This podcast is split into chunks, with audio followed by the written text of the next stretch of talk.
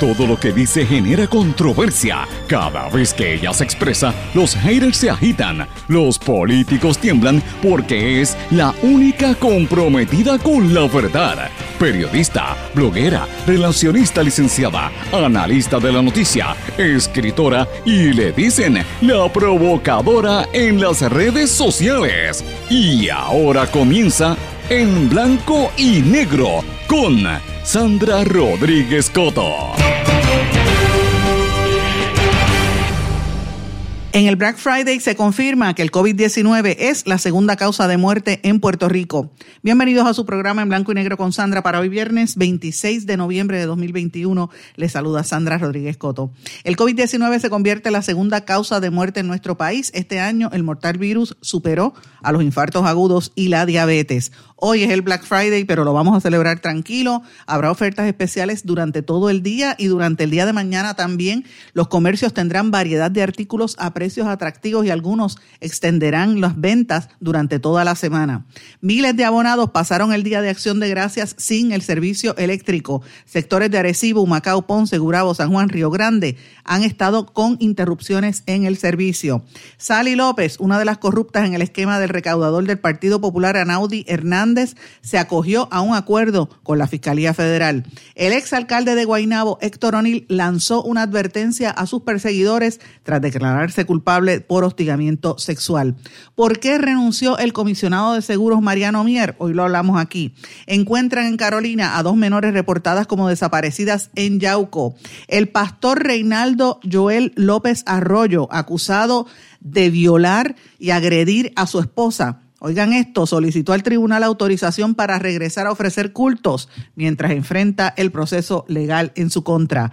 Pide mayor atención a la lucha contra la violencia de género en Puerto Rico. 50 millones de mujeres han caído en la pobreza después de la crisis del COVID en todo el planeta. Oigan esto, multimillonario mexicano ofrece $1,000 al mejor meme contra el ex subsecretario de Turismo acusado por agresiones. Vamos a hablar de estas y otras noticias, además del resumen semanal de noticias hoy en su programa En Blanco y Negro con Sandra. Este es un programa independiente, sindicalizado, que se transmite a través de todo Puerto Rico en una serie de emisoras que son las más fuertes en cada una de sus regiones. Estas emisoras son Radio Grito 1200 AM en Lares, 93.3 FM en Aguadilla, X61 que es el 610 AM y el 94.3 FM Patillas, Guayama, toda la zona del sureste y este del país. WLRP 1460 AM Radio Raíces, La Voz del Pepino en San Sebastián, y a través de la cadena WIAC que la componen WIAC 930 AM Cabo Rojo Mayagüez, WISA 1390 AM en Isabela y WIAC 740 en la zona metropolitana. Vamos de lleno con los temas para el día de hoy. En Blanco y Negro con Sandra Rodríguez Cotto. Mis amigos, les doy la más cordial bienvenida a este su programa En Blanco y Negro con Sandra. Espero que estén bien, que hayan pasado un día hermoso en familia o por lo menos un día tranquilo durante el día de ayer, que fue el Día de Acción de Gracias. No tuvimos el programa, ustedes lo saben, lo habíamos dicho, porque como todos los años pues tomamos ese día de descanso y realmente es un día donde debe haber unión familiar. Espero que la hayan pasado muy bien. Yo la pasé en casa de uno de mis sobrinos y la pasamos divinamente en familia con las protecciones y las... ¿verdad? Estábamos al aire libre, pero con todo y eso teníamos las mascarillas, porque siempre hay que estar pendiente de esta situación. El COVID nos ha venido a cambiar un poco el ambiente, pero lo importante es que se celebre y que se mantenga en familia y que nos preparemos para lo que ya llega, porque estamos aquí ya finalmente en la temporada navideña. Yo espero que todos lo estén pasando bien y de verdad desde lo más profundo de mi corazón les deseo a todos ustedes que pasen unas muy buenas Navidades en esta nueva etapa de lo que nos resta del año 2021, un año que ha sido un poco retante para muchos, pero un año en el que poco a poco nos vamos a ir adaptando a la nueva realidad. Esperemos que ya para el 2022 pues sea un año más positivo en términos de crecimiento económico y de salud y de vida, porque este año pues ha sido un poco duro todavía, estamos arrastrando la situación de la pandemia. Pero señores, espero que de verdad lo hayan pasado bien. Yo le agradezco a toda la gente que me ha estado escribiendo a través de las redes sociales principalmente y también a través del correo electrónico en blanco y negro con Sandra @gmail.com durante el día de ayer. Así es que felicidades y gracias. Recibí todos sus mensajes. Gracias a todos ustedes. Y hoy tengo un programa donde vamos a hacer una pequeña ¿verdad?, reflexión y resumen de todo lo que ha estado ocurriendo en las últimas 48 horas, porque ayer, a pesar de ser Día de Acción de Gracias, pasaron muchas cosas importantes, y el miércoles en la tarde también, o sea, el miércoles cuando terminamos el programa, pasaron 2 o 3 noticias importantes que yo dije, bueno, tengo que aguantar esto y lo diré el viernes, así que hoy quiero hablar de algunos temas como la salida de Héctor O'Neill y el comentario que hizo cuando se declaró culpable, la renuncia del comisionado de seguros, Mariano Mier. O sea, hay varias cosas. Murió, falleció también una ex primera dama. Muchas cosas han estado ocurriendo en las últimas horas que vamos a analizarlas y a comentarlas aquí en el programa. Pero quiero comenzar el programa, señores, porque a pesar de que está todo el mundo pendiente al Black Friday y a los descuentos y a las tiendas, miren, para mí la noticia más importante en el día de hoy sale reseñada en el periódico El Vocero, pero es algo que ya se sabía y que estaba en comentario entre la gente, por lo menos los salubristas del país. Y esto pues tiene que ponernos a pensar a todos nosotros, sobre todo porque estamos ya entrando a la época esta navideña, donde va a haber mucho más evento y mucha más actividad social y familiar. Señores, el COVID-19 se ha convertido en la segunda causa de muerte en nuestro país, superando los infartos agudos y la diabetes. Y esto es importante porque estos son los datos oficiales del registro demográfico, por lo menos hasta el mes de noviembre. Obviamente, la primera causa de fallecimiento en Puerto Rico sigue siendo la enfermedad del Alzheimer. Y el año pasado, cuando se decretó la pandemia del COVID, el virus fue la 4ª razón de muerte a nivel local. Había sido primero el Alzheimer, después los infartos agudos y la diabetes. Este año es la segunda causa. Eso quiere decir que le pasó por encima a los infartos y a la diabetes, según las estadísticas del registro demográfico. Y esto es muy, muy serio porque nos demuestra que aquí hay una disparidad entre la información que sale, ¿verdad?, y en lo que uno se entera y en lo que se confirma como que es una causa de muerte por COVID. Y más que nada, lo que la gente analiza, ¿verdad?, y cómo la gente lo internaliza. Para mí esto es serio porque registro demográfico, decir esta situación nos tiene que poner a pensar. Hay otras causas de muertes también comunes este año, que son el infarto agudo, diabetes, la enfermedad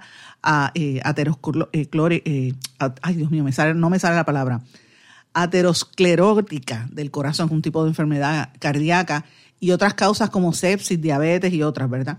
Pero ciertamente esto es muy, muy fuerte porque nos pone a pensar dónde estamos, ¿verdad? En el año 2020 hubo 1,629 muertes por COVID certificadas hasta el mes de marzo. En el año 2021, hasta octubre, ya llevábamos 1,523 muertes por COVID. O sea, y eso es hasta octubre. Estamos ya en noviembre, terminando noviembre. Así es que en este mes ha habido un alza. Esto es importante porque esto lo comparamos con lo que está pasando en otras partes del planeta, ¿verdad? En Estados Unidos también se han reportado sobre 385,000 muertes por COVID en el año 2020 y este año ya van por 382,800, o sea, casi la misma, más o menos la misma cantidad. Y en otras partes del mundo, pues supera la cantidad de personas que han ido falleciendo por esta enfermedad. Y yo estaba conversando con una muy querida amiga que vive en España, Iria Piñeiro, a los que la conocen pues saben de quién estoy hablando, muy reconocida relacionista. Le escribo y comenzamos a conversar. Ella se mudó de Puerto Rico, se retiró para allá y ella me decía, bueno, Sandra, yo estoy cuidándome porque aquí hay otra ola, es la 4ª ola de la enfermedad en España. Así que imagínense, si eso es allí en España, en algunos lugares de Europa ya se está planteando que va a haber un próximo cierre, otro lockdown, precisamente por esta situación del COVID. Entonces uno se tiene que poner a pensar, bueno, pero ¿dónde estamos? ¿Qué es lo que está pasando en Puerto Rico? Que estas cosas no trascienden. Aquí todo el enfoque es vamos a la vacunación, y no se dan cuenta de que en otras partes del planeta, miren, la gente está planteando, ¿sabes?, una realidad horrible con esto del COVID. Entonces, si estamos en esa situación, en esa disyuntiva, ¿dónde nos encontramos nosotros como pueblo? O sea, ¿qué estamos haciendo en Puerto Rico para evitar que este tipo de noticias y este tipo de situación nos afecte? Pues miren, esos son los temas que yo, por desgracia, tengo que traerlo, pero es que es la realidad. Vivimos con esta nueva versión del planeta que se llama el planeta bajo el COVID, y a pesar de que hemos adelantado y estamos con la vacunación, que la recomendamos, mire, tiene que tener cuidado, incluso con la vacunación también. Vacúnese con un médico, no se vacune en un sitio por ahí que usted no sabe quién le está poniendo la vacuna. Mire lo que pasó este fin de semana, que pusieron en Peñuelas, creo que fue, si no me equivoco, unas vacunas expiradas. Miren el reguero que tienen en esos sitios donde yo lo planteaba la semana, el martes, lo dije en este programa. Yo había hablado con el doctor Del Río, un reconocidísimo médico que tiene una clínica grandísima en el área oeste, y me decía, mira, Sandra, aquí la gente, tú vas al mall y te dicen, ¿cuál tú quieres? Pfizer, Moderna, ¿qué es eso? O sea, se supone que un profesional de la salud es el que haga la recomendación a base del estudio o de cómo vea la persona o la que tenga disponible, pero poner a la gente a escoger es algo bastante raro. Y entonces la forma en que estaban analizando y contabilizando los vacunados, pues deja mucho que desear. Así que eso es un reguero. Si usted se va a poner la vacuna, vaya acuda a un hospital o acuda a un médico que tiene su doctor, que tiene mayor seriedad, me parece a mí, con esta situación. Y obviamente si tiene algún síntoma, tiene que correr al médico enseguida. Pero bueno, hoy es el Viernes Negro, Black Friday, el día donde se le conoce como el día de las ventas del madrugador. Desde temprano muchas personas han acudido a las tiendas, pero no ha sido como hace 5 o 6 años. De hecho, aquí el Black Friday y la intensidad del Black Friday ha ido mermando con el tiempo porque la gente se ha dado cuenta de varias cosas. La primera, no hay tanto dinero en la calle como la gente se espera.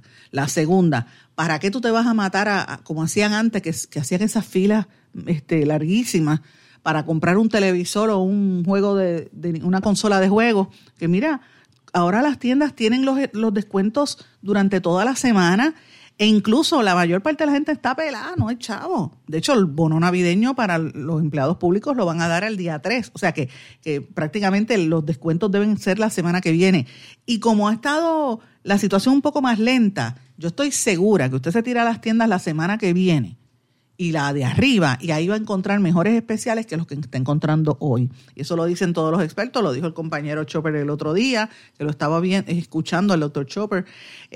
Y hay que estar pendiente, usted debe estar pendiente. Yo siempre me gusta mencionar esto del Black Friday, porque la gente dice, bueno, pues el Black Friday, mucha gente no conoce, no recuerda cuál es el origen y de dónde surge este término del Viernes Negro, según la traducción, ¿verdad? O el Viernes de las Ventas del Madrugador. Esto es un invento, ¿verdad? ¿O de dónde surge? Lo inventaron los capitalistas, los comercios. ¿De dónde surge este nombre del Black Friday? Hay varias teorías, ¿verdad? Hay algunos que dicen que esto viene de un origen esclavista. Algunos dicen que esta es información falsa.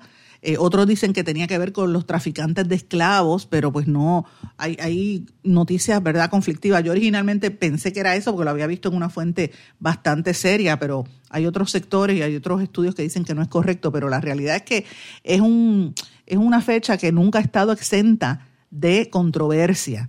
Y porque no solamente tenía que ver con, en algunos casos hablaban sobre la venta de esclavos, en otros hablaban que era la manipulación de la bolsa de valores, o el caos del tráfico. Son varios mitos que rodean esta actividad económica que se llama el Black Friday, que originó en los Estados Unidos, en Mississippi, que era uno de los estados más prósperos en la nación americana a mediados del siglo XIX. Hoy es uno de los estados más pobres de la nación, creo que es el más pobre en la nación americana, ¿verdad? Bueno, pero Puerto Rico no es estado, Puerto Rico es una colonia, pero si fuera estado, Puerto Rico sería mucho más pobre que Mississippi, pero Mississippi actualmente es pobre, pero en el siglo XIX era uno de los epicentros de la esclavitud, así que era donde las plantaciones estaban floreciendo y sobraba mano de obra, y esto pues obviamente le representaba a los terratenientes un gasto extra que les hacía vender sus esclavos con descuentos. Recuerden que los esclavos, los seres humanos, los vendían como si fueran animales, o eran su propiedad. Y ellos siempre elegían el día después de Acción de Gracias para vender esos esclavos. Otra agresión más, ¿verdad? Como parte de esta tradición que, recordemos, el Día de Acción de Gracias es un día bonito, pero tiene una tradición bastante nefasta. El Día de Acción de Gracias es un símbolo del exterminio también de los pueblos originarios y de los nativos americanos en la nación americana. Esa es la realidad, ¿verdad? Pues en ese mismo contexto de esa fecha era que los terratenientes vendían a sus esclavos el día después con grandes descuentos. Pero muchos años más tarde, en el 1869, en Wall Street, un 24 de septiembre, hay unos agentes, unos vendedores que estaban tratando de acaparar todo el mercado del oro para hacerse ricos. Ellos se llamaban Jay Gould y Jim Fisk, y un político famosísimo en ese momento en Nueva York, un corrupto, Bob Tweed era el nombre de él. Y los tres intentaron sin éxito sobornar a varios jueces y a otras personalidades relevantes para quedarse con el mercado del oro, pero no pudieron tener éxito. Pero eso llegó a que muchos inversores se arruinaran en la bolsa entre los manejos turbios de estos corredores de la bolsa de valores, y así fue que el precio del oro se desplomó en cuestión de minutos. Y ellos pues obviamente lograron esconderse del escándalo, pero 3 años después uno de estos brokers murió asesinado. Fisk, específicamente Jim Fisk, murió asesinado en el 1872. Así que dicen que fue que los persiguió esa trampa que trataron de hacer en Wall Street por años. Y de ahí es que surge ese título, según otra teoría, de lo que es el Black Friday. Hay otra teoría también, un poquito más creíble, que dice que esta expresión del Black Friday se originó un 24 de septiembre del 1869, precisamente cuando estas dos personas trataron de acaparar el mensaje, pero el mercado del oro. Pero bueno, la realidad es que el plan, en esta otra versión dicen que el plan no logró concretarse. Pero siempre hay unas teorías de que uno de ellos lo mataron en esa trampa que trataron de hacer en el año 1869. La realidad es que después de la Gran Depresión de los Estados Unidos, y cuando la gente, pues ustedes recordarán que los que sepan de historia, la Gran Depresión provocó pérdidas económicas enormes en la nación americana. Después que pasó eso, hubo una jornada de buenas ventas, más o menos para la década de los 30, y esto pues los grandes almacenes de tiendas, específicamente Macy's, trataron de reactivar las ventas e impulsar las ventas de Navidad, y así es que ellos hicieron una serie de rebajas bien importantes para tratar de adelantar la fecha de Thanksgiving para tener un periodo más largo de ventas. Y en el año 1939, finalmente, Franklin D. Roosevelt escuchó esos pedidos de los empresarios encabezados por Fred Lazarus, que era el gerente general de Macy's. Y ahí es que dijo, espérate, vamos a extenderlo, vamos a mover Thanksgiving una semana antes, de manera que de ahí en adelante el Thanksgiving, Acción de Gracias, se convirtió en el cuarto jueves de noviembre, y así fue que los comercios encabezados por Macy's empezaron a hacer esas ventas del madrugador. Esta es otra de las teorías desde el año 1939. Y es interesante porque para el año 1952 también hubo otro evento, pero esto fue en el área de Filadelfia, en Pensilvania, para extender las actividades. Empezaron a hacer el Día del Pavo, ¿verdad? Después compras navideñas, y ese mismo día de las compras hicieron un juego de fútbol americano. Y eso, pues, por eso es que se hace siempre el tradicional partido de fútbol americano en estas fechas, para que también genere actividad social y económica en el entorno de este fin de semana. De ahí en adelante, pues obviamente el Black Friday, o el Día de las Ventas del Madrugador, se ha convertido en toda un espectáculo comercial bursátil que de Estados Unidos se movió al resto del mundo, y en todas partes del planeta, pues, por lo menos en los países ¿verdad? Capitalistas, se celebra esto, y ha subido como espuma. En uno de los más grandes comercios que ha expandido esto ha sido Walmart, con su presencia en todas partes del mundo, y Sears, cuando estaba creciendo en aquel momento de las tiendas Sears. Así que le doy este contexto para los que sepan para que sepan de dónde es que viene esta idea de la hora de las ventas del madrugador. Pero yo le digo, ahora mismo tengan cuidado, no se vuelvan locos, porque primero que no hay chavos, y segundo, piense bien lo que va a comprar. A veces la gente se vuelve loca comprando regalos. A mí me pasaba, yo recuerdo, a mí nunca se me olvida, que yo le compraba 2 shopping bags completos de regalos, 2 a cada uno de mis sobrinos. Y yo decía, pero ¿y para qué tantos juguetes y tantas cosas? Y total, a veces se entretenían más cuando eran chiquitos, con la caja de regalo que con los mismos juguetes, con la caja de cartón, jugaban más con eso. Y yo decía, pero venga acá, y eso pasa, ¿verdad? Y muchas veces la gente no los aprecia, no le, pues gracias, me regalaste esto, y ya, no les cogen cariño. Y uno quiere cumplir con todo el mundo y no queda bien. Mire, y no hay dinero para eso, sea práctico, compre cosas que sean útiles, cosas que sean memorables, regale, por ejemplo, artesanías puertorriqueñas, si tiene capital, mire, a veces usted puede comprar una obra plástica, una pintura, una pequeña escultura, no le sale tanto. Usted puede quizás gastarse $100, $150, $75, dependiendo, ¿verdad? A dónde la venda, $150. Y le sale mejor porque es una obra que va a perdurar, es algo hecho en Puerto Rico, algo que puede subir de valor, ¿verdad? Porque eventualmente ese artista o ese artesano puede que su pieza suba de valor. Tradicionalmente suben de valor y es algo que usted va a tener ahí perenne. Aquí la gente coge y compra, se gasta cosas en $150 y va a las tiendas como un loco a comprar estas porquerías que después las botan. Unas tenis, las gastó. Mire, regale cosas más pensadas. Aquí hay mucha gente con muchísimo talento. Los artesanos puertorriqueños necesitan también el apoyo. Yo pues siempre trato de impulsar que los apoyen a los artesanos, a los artistas. Yo recientemente compré una pieza a la compañera periodista Daisy Sánchez, que es una extraordinaria artista. Daisy tiene ¿se acuerdan de Daisy Sánchez, la periodista de televisión? Daisy, al igual que algunos periodistas, pintamos, ¿verdad? Yo también pinto, pero no me dedico a eso jamás en la vida. Y admiro a la gente que tiene la capacidad para hacerlo. Daisy hace unas obras maravillosas.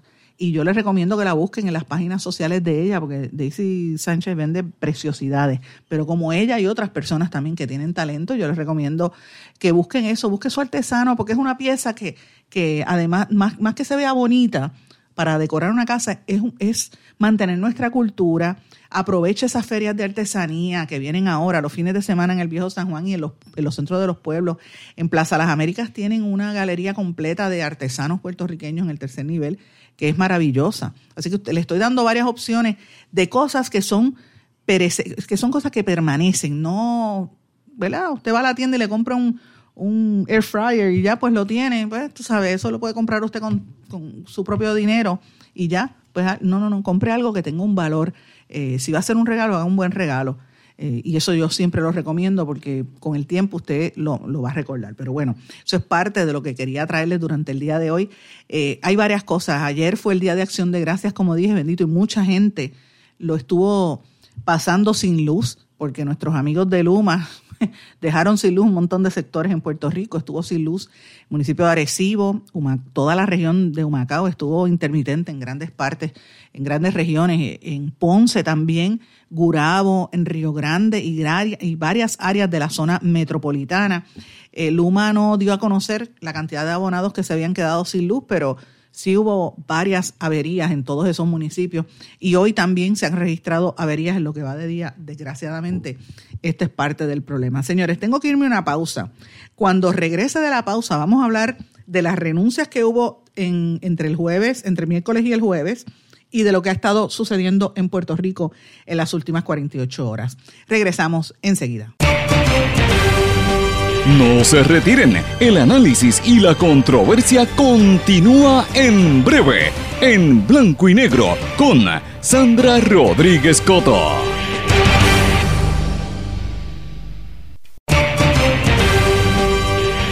Y ya regresamos con el programa de la verdad, en Blanco y Negro, con Sandra Rodríguez Cotto.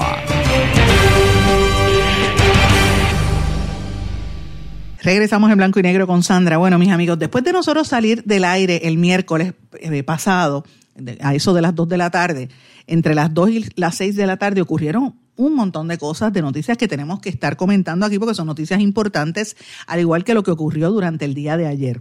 Una de esas noticias, como les dije en los titulares, fue que el exalcalde de Guaynabo, Héctor O'Neill, se declaró culpable. Y esto hay que ponerlo en contexto, señores, porque Héctor O'Neill, a quien conozco y le tengo un gran aprecio personal, y lo digo públicamente, no tengo ningún reparo en decirlo, lo conozco, yo soy guaynabeña y conozco a toda su familia.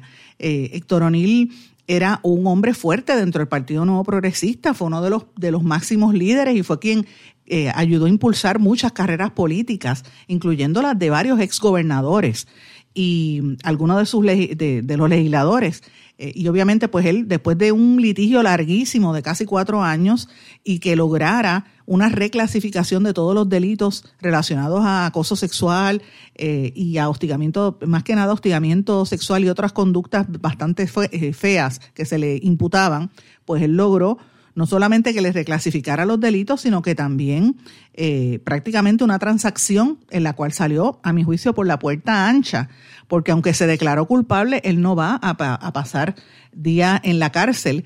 El actual alcalde de Guaynabo, que es subalterno y fue uno de las figuras creadas precisamente por Héctor O'Neill, me refiero a Ángel Pérez, porque recordemos que Ángel Pérez fue subalterno y fue de los muchachos que Héctor O'Neill creó en aquel momento, que impulsó sus carreras. Ahí incluía a Carmelo Ríos, ahí incluía a Tony Soto y a unos cuantos más en el área de Bayamón también, porque Héctor O'Neill era uno de los líderes fuertes en el Partido Nuevo Progresista. Pues Ángel Pérez fue uno de los que trabajó con él, y ahora es el incumbente. Ángel Pérez dice que el caso de Héctor O'Neill le sigue costando al municipio, no solamente el caso de Héctor O'Neill, sino del hijo Cano, de su hijo Cano, que ustedes saben, yo he hecho expresiones en cuanto a esto en el pasado, los conozco muy bien, y le tengo aprecio también a Cano. A veces uno dice, bueno, no entiende las cosas, pero bueno, la realidad es que él dice que le han costado cerca de $2 millones a la alcaldía de Guaynabo. Pero lo interesante de todo esto es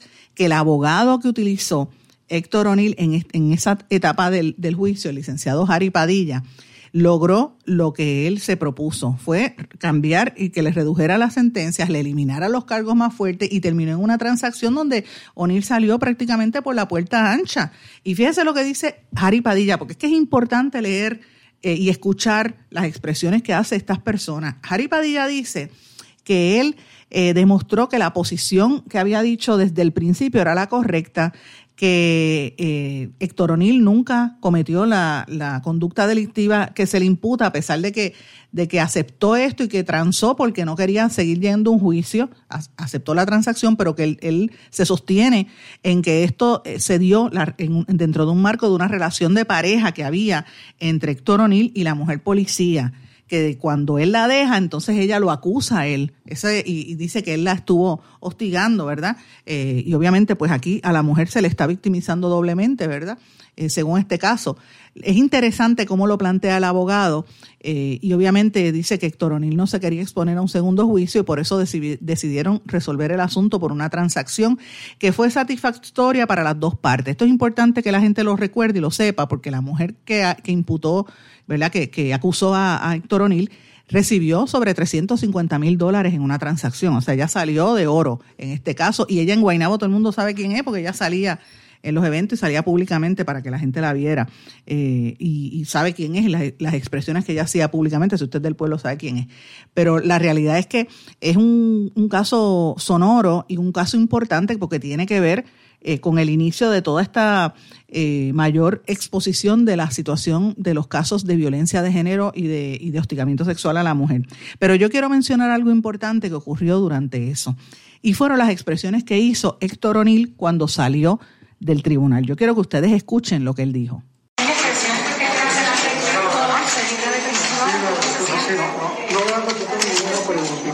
Solamente le voy a decir lo siguiente.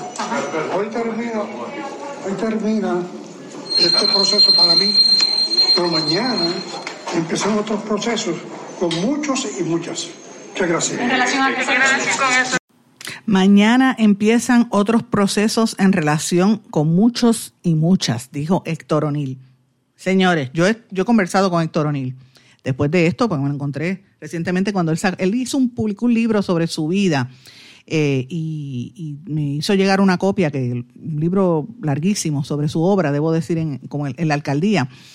Y me dijo que esto no iba a terminar así. Así que evidentemente está dando un alerta de que va a ocurrir algo, y que él tiene información de que va a ocurrir algo. Así es que esto no ha terminado. Señores, esto trae cola y va a pisar muchos callos.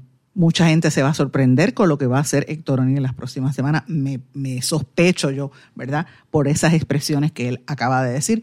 El tiempo dirá qué va a suceder al respecto, pero ciertamente ha sido un caso muy sonado, un caso que pues ha ha sorprendido a muchos y que tumbó prácticamente a una de las figuras grandes. Fíjense cómo ha ido cambiando la política en los últimos años. El caso de Héctor O'Neill, que fue un líder histórico, lo tumbaron prácticamente con esos casos que tuvo.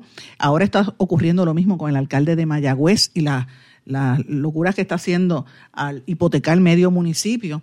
El martes nosotros presentamos en este programa y después trascendió públicamente que está desahuciando al casino de Mayagüez.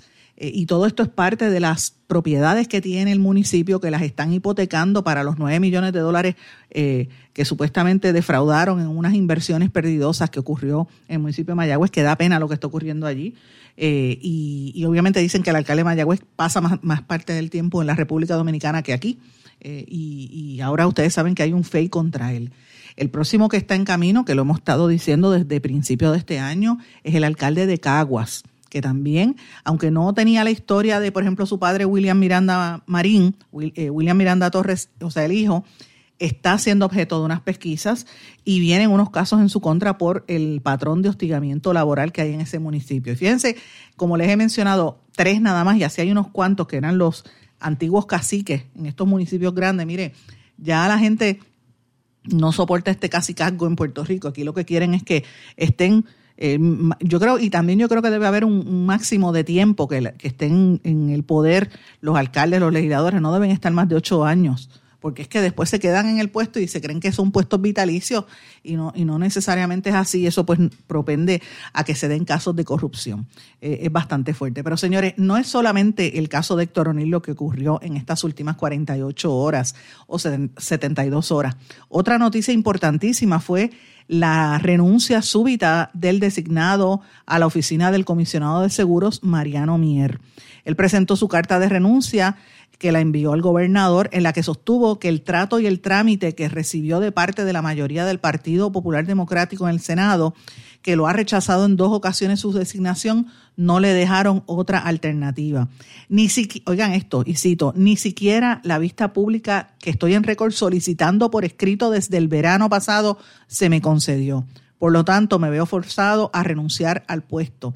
Y Mariano Mier le dijo al gobernador que la negativa reiterada de la legislatura de ni siquiera considerar mi nombramiento por motivos desconocidos y poniendo calumnias por encima de mi ejecutoria y del apoyo que he recibido de diversas personas y sectores, ya no solo obstaculiza, sino que finalmente impide el desempeño pleno y legítimo de su función. Y ahí tuvo que renunciar.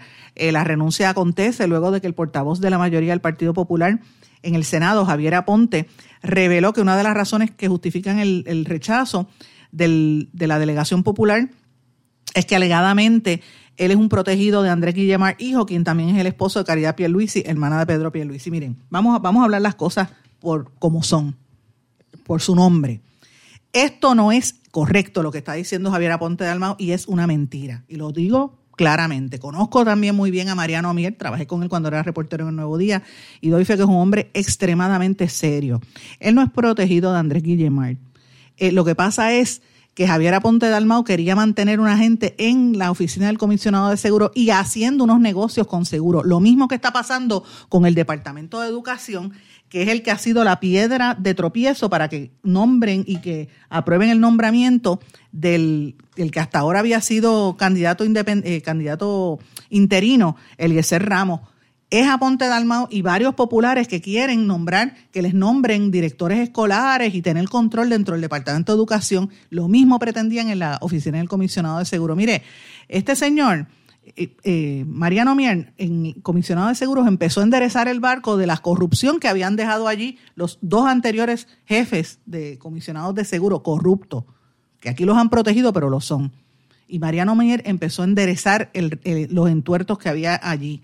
Mariano Mier no necesita hacer eso porque él es un buen abogado corporativo. Yo no sé por qué él se metió a ese puesto para pasar calentones ajenos con gente que son unos corruptos ineptos que están tratando de controlar porque están en el gobierno. Y lo que no se da cuenta Javier Aponte Dalmau, que de hecho está peleado con el hermano, el alcalde de Carolina, todo el mundo lo sabe, están peleados en varios aspectos. Pero lo que no se da cuenta Aponte Dalmau es que esas actitudes que toma él y el presidente también de la Cámara, entre otras cosas, es que hace que la gente se rechace y el Partido Popular, en vez de aportar al Partido Popular y lograr que para las próximas elecciones el Partido Popular sea una opción, mire, la gente ve eso y dice, ay, fo, es más de lo mismo. Y mientras tanto, el PNP se está preparando, yo lo dije la semana pasada, están organizándose bien para hacer, tuvieron la convención donde se amarraron y han logrado, mire, el PNP viene a cortar cabeza y el Partido Popular con estas estupideces, porque por eso es el problema, no hay oposición. La supuesta oposición es para tener sus intereses. Están haciéndole lo mismo a Enrique Volkers en la Dirección de Innovación y Tecnología y hasta ahora Enrique Volkers ha hecho un buen trabajo. Eso del Baku ID, con todos los retos, ¿verdad? Ha sido algo positivo. Entonces, ¿qué es lo que está pasando? De eso es que se trata. Gente decente que entra al gobierno. Mire, en todos los gobiernos hay gente seria y hay gente también que son corrupta. Y en el caso de Mariano Mier, yo puedo dar fe de que es un hombre serio. Y es PNP. ¿Cuál es el problema que uno lo admita? Mire, los populares tienen que entender ese tipo de cosas y eso pues demuestra mucho que desear. Señores, y hablando de los populares, durante este en estos últimos días, yo digo fin de semana como si fuera fin de semana, entre el miércoles y hoy, falleció la ex primera dama Jeannette Ramos Buonomo y el gobernador Pedro Pierluisi decretó un día de duelo por el fallecimiento de esta ex primera dama. Y obviamente pues todo el mundo lo recuerda, él pidió al gobernador que las banderas de todos los edificios públicos estén hasta el lunes, de lunes a martes de la próxima semana. Jeannette Ramos Buonomo fue jueza, se le atribuye también ser una de las más férreas defensoras del Tribunal de Apelaciones de Puerto Rico. Ella fue hija de político y estuvo también casada con político, ya se casó siendo asesora del exgobernador Sánchez Vilella, así es que yo de verdad que descanse en paz, ella fue la mamá de uno que fue secretario de Justicia, que descanse en paz la primera dama Jeannette Ramos Buonomo. Yo tuve la oportunidad de compartir bastante con ella porque ella llevaba a uno de los nietos a tomar clases de música en el conservatorio los días que me tocaba a mí llevar a mi hija. Así que a veces pues nos sentábamos a hablar y conversar. Una mujer muy elegante y muy educada, jurista, ¿verdad? Evidentemente tiene una historia, todo el mundo recuerda que esa relación que tuvo con Sánchez Vilella fue conflictiva y Sánchez Vilella estaba casado y ella, pues siempre la gente lo recuerda, ¿verdad? Pero, pues mira, han pasado tantos años desde entonces y uno tiene que mirar la trayectoria de esa mujer que sí, pues, llegó a la fortaleza y allí mismo pues se casó y eso le costó el puesto a Sánchez Vilella posteriormente, pues sí, que si le afectó la carrera a Sánchez Vilella, que había sido un hombre íntegro, por lo menos en el servicio público, sí, es la realidad. Pero hay que ver qué pasó con la trayectoria de esta señora a través del tiempo, las aportaciones que hizo al sistema judicial y particularmente al Tribunal de Apelaciones y a la Judicatura puertorriqueña, que están ahí, eso no se puede despintar. Así que en paz descanse ella y las condolencias a toda su familia. Tengo que irme a una pausa, regresamos enseguida. No se retiren, el análisis y la controversia continúa en breve, en Blanco y Negro, con Sandra Rodríguez Cotto. En mi pueblo se chinchorrea bien duro. Aquí me cubre mi plan médico y en tu pueblo también. En mi pueblo es donde tenemos las mejores vistas. Aquí cubre mi plan médico y en el tuyo también. En mi pueblo se goza de verdad. Aquí me cubre mi plan y en tu pueblo también. Plan de Salud Menonita en todo Puerto Rico. El plan médico que te cubre con una extensa red de médicos, especialistas y laboratorios. Además, te cubre en el hospital de tu preferencia en cualquier lugar de Puerto Rico. Plan de Salud Menonita. Mira, tú sabes cómo es esto que te la gran velaza.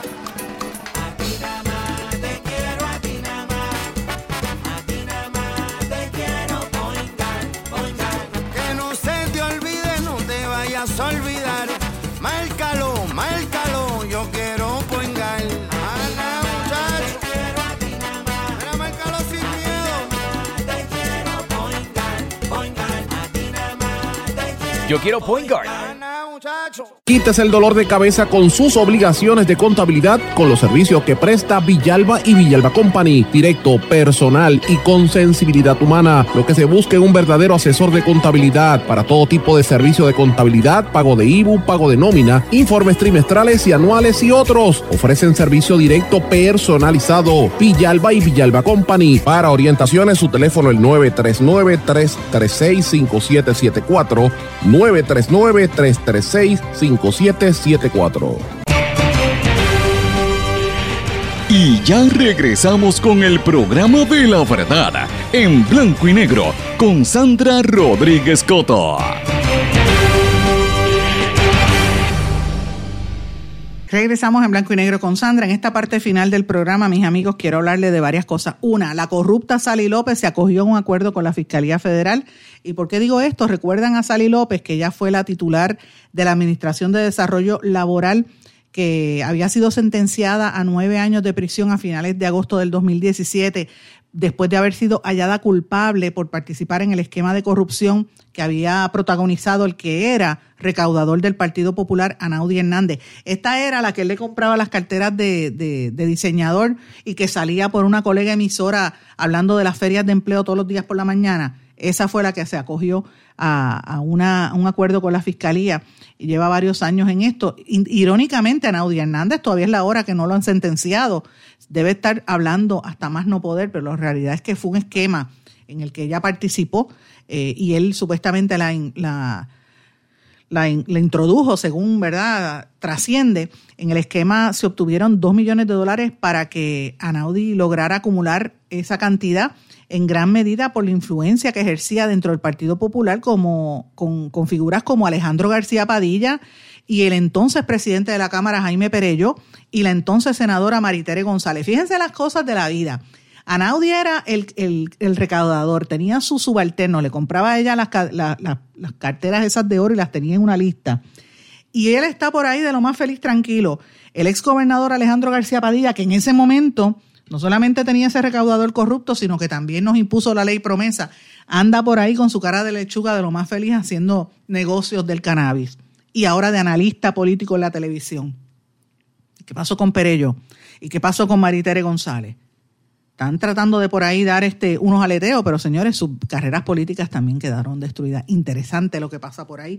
Ese caso tiene cola, hay que estar atento porque vienen varias movidas en el caso de Anaudi, pero por lo menos ya se sabe que esta señora se acogió a unos acuerdos. Interesante por demás. Señores, el registro de la propiedad dio a conocer que se va a tardar 3 años en actualizarse. Hay 293,000 documentos en espera para ser registrados. Y esto pues ha hecho que el Departamento de Justicia busque unos empleados, aunque sean transitorios, para por lo menos trabajar en los documentos que siguen llegando para ser procesados. Mensualmente entran 15,000 documentos en promedio al registro y hay un atraso. Así que si usted busca, tiene que ir al registro de la propiedad a buscar un plano, una escritura, pues ya usted sabe el problema que hay grande en torno a eso. Hay que estar atentos a ver en qué estatus está. Señores, en el día de ayer encontraron en el municipio de Carolina a 2 menores que habían sido reportadas como desaparecidas en Yauco. Hay una tercera adolescente que también había sido reportada como desaparecida en Ponce en julio.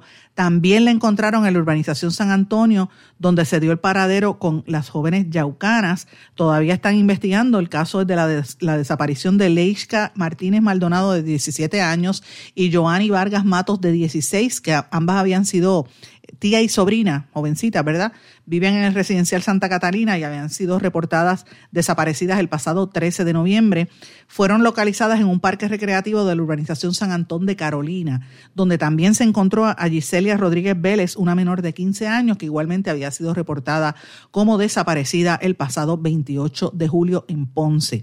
La pregunta es, ¿qué pasa con estas muchachas que están siendo desaparecidas? Miren, señores. El Cuerpo de Investigaciones Especiales de la Policía, en coordinación con el FBI y los U.S. Marshals, están buscando estas redes y son muy parcos en las expresiones, pero vamos a hablarlo con honestidad. Esto se trata de trata humana. Estas son redes de prostitución que cogen muchachas y se las llevan. Algunas son parte de los esquemas, algunas son víctimas de extorsión porque tienen a veces familiares que están metidos en el bajo mundo, pero lo cierto es que en Puerto Rico se está dando un problema de trata humana serio del cual casi no se habla. Y esto es parte también de todos estos vínculos de la criminalidad y la violencia hacia la mujer, en este caso adolescentes. Fíjese qué tienen que hacer estas nenas de Yauco y vienen a aparecer en Carolina, en una casa, en un mismo sitio, que no me venga con cuentos. Eso es que las tenían como redes de prostitución o de droga. Es la realidad. Y la trata humana es una realidad que está ahí. Vamos a ver qué va a pasar con este caso. Otro caso que también llama la atención, mire qué clase de pantalones, señores. Qué pantalones. Qué joyita, por no decir que es sinvergüenza. Él y los que lo defienden, porque también lo son unos charlatanes. Y me refiero al pastor Reinaldo Joel López Arroyo, acusado de violar, agredir física y sexualmente a su esposa. Ese charlatán que ha sido defendido por Wanda Rolón ha sido acusado y está ahora mismo solicitándole al tribunal autorización para regresar a ofrecer cultos mientras enfrenta el proceso legal en su contra. Esto lo confirmó la fiscal del distrito de Fajardo, Phoebe Izales, dice que están evaluándolo y el caso lo tiene la fiscal Lenabel Alvarado, que está evaluando pues qué está pasando allí y hubo una vista preliminar en contra del pastor. Es increíble, señores, cómo esto sucede. Ricky Prieto es el abogado de defensa. Tengo que decir otra cosa también. Ricardo Prieto es un gran abogado de esa zona de Fajardo, lo conozco también. Es extremadamente bueno como abogado. Es un abogado criminalista de primer orden. Su nombre quizás no suena tanto por acá en todo Puerto Rico, pero me consta que es un gran abogado, Ricardo Prieto. Así que si él está con Ricardo Prieto, eso quiere decir que la iglesia evangélica está soltando un montón de dinero, porque Ricardo es uno de los abogados más caros en este país. Lo está defendiendo. Mire cómo corre el dinero para defender a un agresor de haber violado a una mujer. Y después se da golpes de pecho diciendo que es cristiano. López Arroyo es el pastor de la iglesia Eclesia de Fajardo y tiene tan solo 24 años. Fue denunciado el pasado 6 de noviembre por su esposa, alegando que fue agredida frente a un menor y que la obligó a tener relaciones sexuales. Y ya ustedes saben de qué caso yo estoy hablando. Esto parece esto da un asco que uno no puede ni mencionarlo. Es horrible. Ahí fue que la ex legisladora Kimmey Raschke salió en defensa de esa mujer. Y yo aplaudo a Jim Fisk porque hay que defenderla. La iglesia, de verdad, tiene que perdonar, pero tiene que proteger a las víctimas. En este caso fue una víctima de violencia, de violación en frente de sus niños. Y entonces están defendiendo al pastor que la agredió, no a la mujer. De eso que estamos hablando. Esa es Wanda Rolón, que después se da golpes de pecho de ser cristiana. Ese Cristo yo no lo conozco, el que ella dice defender. Pero bueno, señores. Esto lo enmarco en el Día Internacional para Eliminar la Violencia contra la Mujer, que fue en el día de ayer. Han habido una serie de actividades que se dieron a cabo durante el día de ayer y el miércoles de la tarde, y en general lo que están pidiendo es una mayor atención para la lucha contra la violencia de género en Puerto Rico, que tiene que ver con toda la crisis que estamos viviendo a nivel de mujeres y a nivel de familia también, porque me gusta enmarcarlo, ¿verdad? Y yo sé que a las feministas a veces no les gustan, las líderes feministas no lo quieren plantear así, quieren mantenerse solamente en el tema de la mujer y la violencia de género. Mire, la violencia contra la mujer se manifiesta en muchas maneras, también en la falta de acceso a trabajos, en el glass ceiling, ¿verdad? Los techos de cristal, que la mujer gana menos que los hombres, pero también se manifiesta en el entorno familiar. Y en lo que va de año, 32 niños, porque mataron antiel a uno, a otro más, 32 niños menores de edad han sido asesinados en Puerto Rico. Y aquí llevamos más de 48 mujeres asesinadas. O sea, esto es una crisis de la familia. También tiene que ver con la violencia hacia los viejos, como digo yo, sostenidamente. Y esta violencia no solamente nos afecta a nivel local, esto es a nivel mundial. En el marco del Día Internacional contra la Violencia de Género, hubo más de 4.000 feminicidios en el año 2020 y el hogar sigue siendo un lugar inseguro para las mujeres en todo el mundo. América Latina y el Caribe son las regiones, una de las regiones donde más casos hay, y esto pues se da a conocer por la organización de la Comisión Económica para la América Latina y el Caribe, la CEPAL, y también por la Organización de las Naciones Unidas. Han habido 4.091 feminicidios en el año 2020, que eso es casi un 16.6% más que el año anterior en esta región del Caribe y en América Latina. La mayor parte de las víctimas Y en esto, pues, Puerto Rico es parte de esa estadística, ¿verdad? Son mujeres entre 30 a 44 años de edad. 357 niños o niñas están siendo también víctimas letales que no tienen madres o cuidadoras. 11% de las víctimas son de las mujeres víctimas son víctimas también de violencia sexual. Una de cada dos mujeres durante la pandemia, según la ONU, fue víctima de violencia. Una de cada dos mujeres. Una de cada cuatro mujeres se siente menos segura en su hogar. Y el 40% de las mujeres se sienten más inseguras en la calle, según los datos de la ONU. Esto yo lo ato a una información mundial que dice que 50 millones de mujeres han caído en la pobreza extrema por la crisis que ha habido después del COVID. Y esto es serio, porque aquí la gente piensa, ¿verdad?, el tema de acoso sexual, las amenazas, la violación, todo lo que hemos estado hablando, pero hay un componente importante. Después que pasó la pandemia, y aquí en el caso de Puerto Rico, después que quitaron los chavos del PUA, que era como un respiro artificial, hay mucha precariedad. Y hay más de 50, si uno lo mira en el nivel global, 50 millones de mujeres han caído en la pobreza. Aquí en Puerto Rico el 53.3% de la población vive en pobreza. Así que, y la pobreza tiene cara femenina también en nuestro país. Es una violencia, es un mundo paralelo al que se vive en Puerto Rico. Y obviamente todas estas prácticas machistas se asocian a tradiciones muchas veces que no deberían ser unas tradiciones de género. Hace falta la educación. Veremos a ver si por lo menos aquí en Puerto Rico, en el cambio que viene con el currículo de perspectiva de género, pues eso mejora. Señores, y hablando de violencia, encontraron el cadáver de un anciano. Lo encontraron ayer en la carretera 103 en Cabo Rojo, a las orillas de una carretera. Otra víctima más.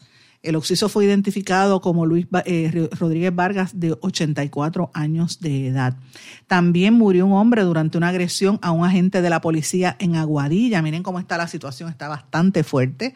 El hombre identificado como Huillo López, de 38 años, falleció en el hospital Buen Samaritano. Así que estamos en un momento de mucha violencia y yo, pues, terminando la semana, quiero hacer esta reflexión y se lo pido a todos ustedes. Tuvimos ayer el Día de Acción de Gracias. Vamos a empezar esta temporada navideña con calma, con inteligencia. Vamos a cogerlo con calma, señores. No se desesperen. Todo tiene su momento.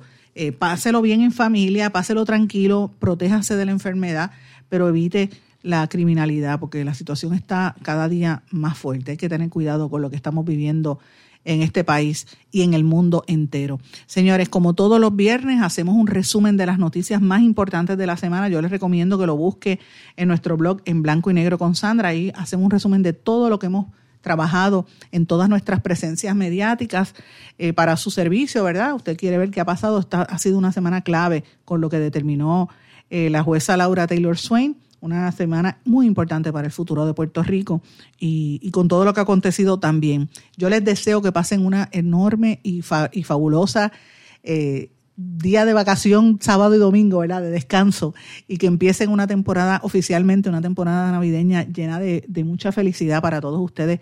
Les agradezco su sintonía. Más que nada, felicidad, estar en compañía de seres queridos y protegidos de la enfermedad.